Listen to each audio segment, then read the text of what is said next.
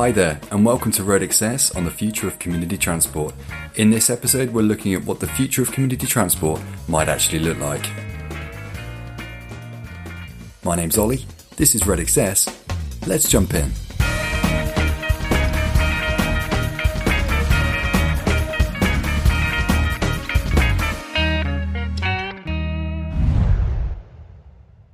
Hello and welcome to episode five of the RedXS podcast. In this week, we're going to be discussing things about what the future of community transport might actually entail. Um, so what's that going to look like in the future? Because as technology advances and things move forward on a driving level and a, a scheme level, we wonder if maybe one day we'll just be sat at home and a droid or a drone will rock up and just pick us up and take us to hospital. It's a really intriguing area and an area which is going to continue to change and grow. I mean, by now you've probably formed an opinion on whether or not driverless car technology is going to be sticking around and whether it's actually good or bad for society. I mean, I always keep coming back to that option of who makes that decision in that crucial moment of what they're going to do. I mean, if you've got an elderly lady crossing the road and a child's running across in front of you and a driver's coming right at you in a white van, who decides who hits what? I mean, where does that decision come from? Does that go back into a lab somewhere with a software developer who's already pre-programmed all of this? Or do you as a driver have to take control, which completely defeats the whole point of driverless technology? I mean, although I think the technology's here for us, I think we're going to be years away before we see legislative, legislative change coming in to actually support any concept of driverless vehicles on our road. It's, again, it's quite a... quite an interesting topic because so many different people have have an opinion on it, yet if you look at the automotive industry, companies are spending millions on developing this kind of software. I mean, Volvo have been developing assisted driving for for years now. I mean, I had a, a Volvo uh, uh, V forty and I pressed a button on my car and it literally parked itself so well I actually couldn't drive out. I couldn't actually drive out of this parking space. And I looked like a right fool because I parked really tightly into this street and I just could not get out. And I had to wait twenty-two minutes um, before someone came back with their shopping before I could actually leave the car and, and get out of the space and, and, and go home. It was quite embarrassing, but it really was quite powerful. And I remember the first time I, I pressed the button, I, I just had to have a mate in the car just to prove that the car either crashed itself, worked. And I, I remember I, I sat there and went, wow, I mean, you know, this car just parked itself. I mean, I got so cocky with it. I used to sit back with my hands behind my head, just leaning back and press the button and going, yeah. And I used to get these people watching me as this car was just parking itself. It was a few years ago now, but, but everything's moved forward quite a long way. And, uh, you know, we're now seeing stories of where Uber have been doing studies and things and, and, and vehicles are crashing. And it doesn't really instill you with confidence, does it, when you, you see a story in the news and it's sort of an autonomous vehicle that's set fire and you're thinking, you know, can you imagine if that was somebody that was using this as a community transport service that was just trying to get to the shops and, you know, sort of scarred them from life for life just because we had to use the latest fad. Um, you know, I mean, what do you think? Do you do you think that the future perhaps is too is too far away, or are we are we pushing too fast? Um, it's a really interesting subject. I think another problem as well when I when I think about it is the amount of stuff we read in the press about this. Uh, is I, I think the media really do hype up some of the capabilities because uh, I think some of some of the stuff just isn't there yet. I mean, you know, you see these great adverts of like Land Rover driving over big rocks and going up cliff faces, and I I think um, you know, it really is good for that, and, and that's obviously built into the vehicle already. But you don't see so many stories about how the vehicle stopped in an emergency and had to make that split second decision. Again, coming back to what we just said a moment ago about, you know, who makes the decision over who crashes where or or how they crash, and and God forbid that the software in the, in the car makes the decision that the driver indeed is going to take the hit, and you just hope that all the safety features function as they should. I mean, time and time again, when we look at our stats on RedXS, there's just no getting away from the fact that, you know, demand for community transport services is on the rise, and it is going to increase. Um, I mean, is autonomous driving, do you think, a way of meeting the needs of your volunteer drivers? Uh, do you think that, you know, you'd have a, a, a group of people that sort of go out there and drive uh, sort of a concierge sort of service that get there, there and back? Or do you think that you will be manning a drone uh, squadron that's that's on the ground? Or who knows, maybe in the air. Is it, is it the future is up rather than down?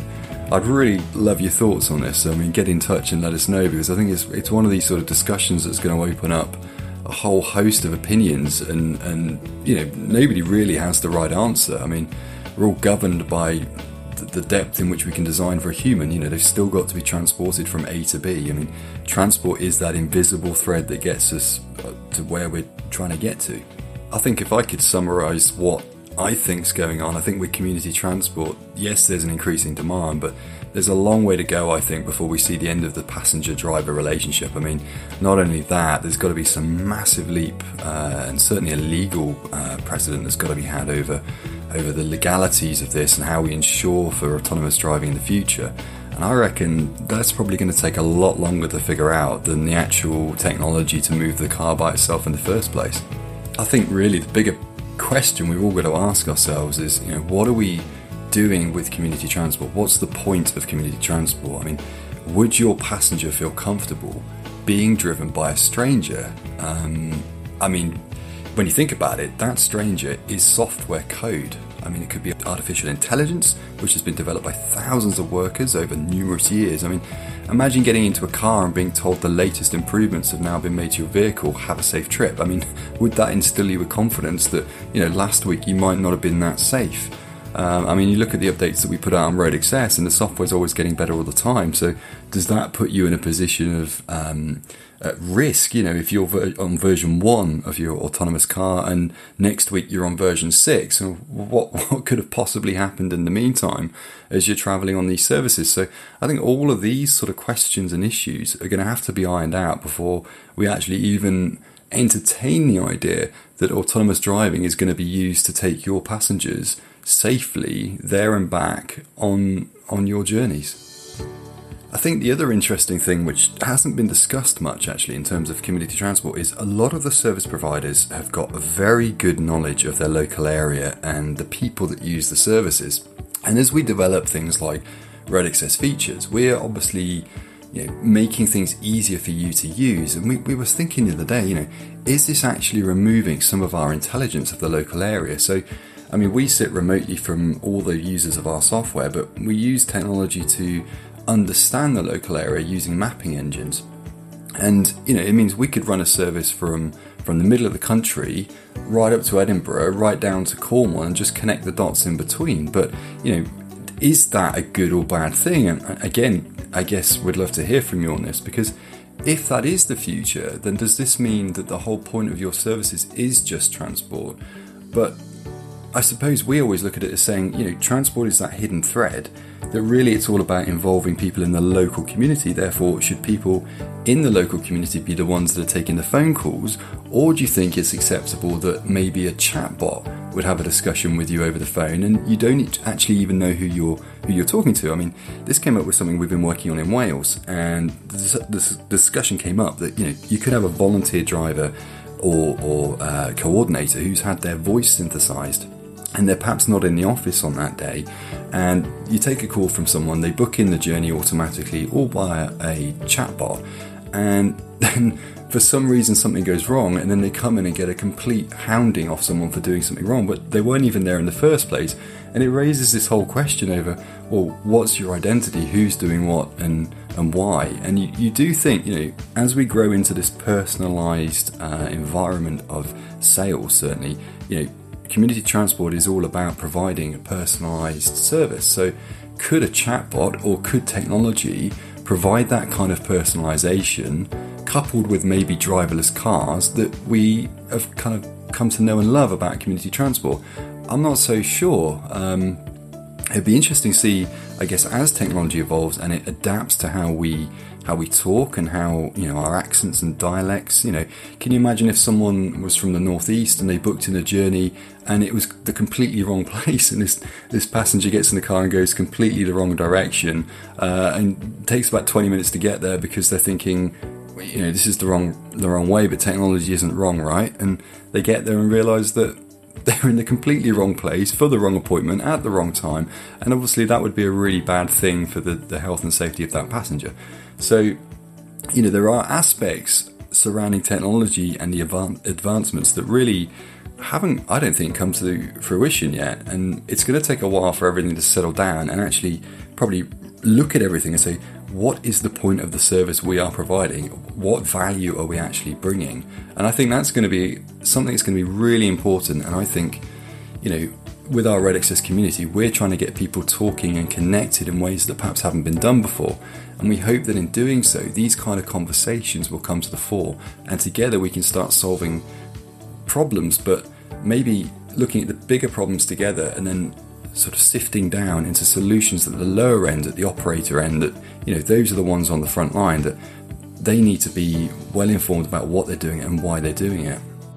So coming back to, you know, perhaps whether whether technology removes our intelligence or not, you know, does RedXS, for example, reduce your intelligence? I mean, in a word, we don't think so, but it does take out a lot of the mundane tasks that you used to do and enables you to work at a higher standard. And what we mean by this is you don't have to remember that your driver license has run out, because RedXS is going to tell you this. It means that you can scale up your services to one hundred drivers, and it's always going to remind you the drivers that have run run out of their license or run out of an M O T or something. It's, it's something your your brain doesn't have to remember, because nobody's going to be be able to remember that, right? And it means that you can get accurate assessments on all aspects of your services, but in the process you're actually giving away some of the control that you might have had at a lower level. So if you had if you're running on a spreadsheet, you'd understand more about what your passengers are doing.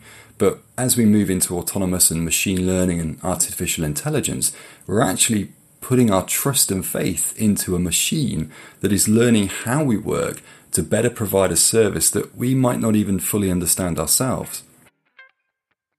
Well, thank you for listening to this episode. If you've got any questions or you want to raise some, some opinions, just let us know. Visit our website at w w w dot road x s dot com. Start up a chat with us in the bottom right-hand corner, or just chat to us if you are already a user of RedXS within the app itself, and just let us know your thoughts.